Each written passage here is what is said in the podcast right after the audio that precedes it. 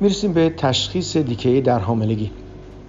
از نظر تظاهرات بالینی، علائم و نشانه‌های دیکه در طی حاملگی فرق چندانی با علائم و نشانه‌های دیکه در افراد غیر حامله نداره، ولی به نظر میرسه تو حامله ها سریعتر از غیر حامله ها دیکه پیشرفت میکنه. بنابراین باید دقت و توجه کافی به این علائم و نشانه ها در طی حاملگی بشه تا تشخیص زودتر برای بیمار انجام داده بشه و مدیریت دیکه‌ای در حاملگی در اسرع وقت شروع بشه.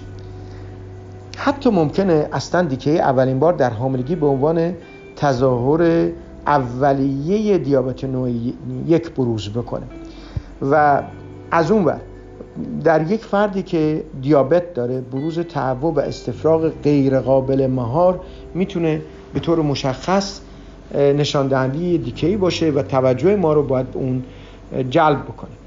درد شکم ممکنه شدید باشه و حتی ممکنه باعث انقباضات شکمی در خانم حامله بشه. خود هیپرکلسمی منجر به گلوکوزوری، کاهش حجم داخل عروقی، افزایش ادرار و دزیدراتاسیون میشه. تنفس کاسمال و بوی میوه در تنفس ممکنه در مراحل پیشرفت‌تر بیماری دیده بشه.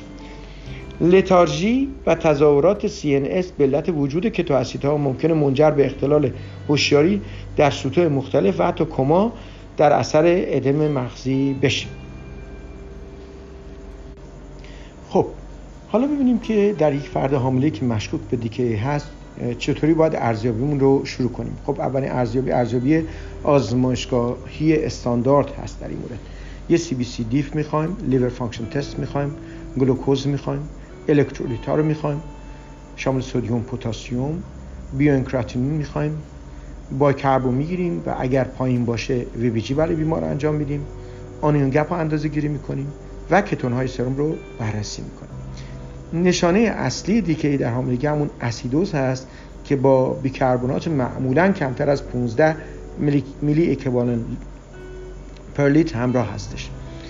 BS معمولاً بالای 300 هست و اسیدوز متابولیک با آنیون گپ بالا و کتوز تقریباً در تمام دیکه‌ها دیده میشه. کتوز همون وجود کتون‌های مثبت در سرم و ادرار هستش. و البته میدونیم که آنیون‌های اندازه‌گیری نشده‌ای که وجود دارند مثل کتواسیدها و لاکتیک اسید، اینها خودشون باعث اسیدوز میشن و آنیون گپ رو بالا میبرن. در کتواسیدوز دیابتی‌ها نسبت کتون‌ها، یعنی نسبت 3 بتا هیدروکسیبوتیرات به اسیدواسیدات، از حد نرمال 1:1 افزایش پیدا میکنه و به 10:1 هم میرسه. حتی اگرچه BS عموماً بالای 300 است، ولی سطوح کمتر از اون به علت ماهیت حاملگی دیده میشه که میتونیم به عنوان یوگلاسم دیکه‌ای ازش نام ببریم. پتاسیم ممکنه به طور دروغی نرمال یا بالا باشه، ولی در کل پتاسیم بدن پایینه و بیمار هیپوکالمیک و دزیدراته هستش. همچنین به علت اختلال کارکرد کلیه ممکنه BUN و کراتین هم دچار اختلال بشه.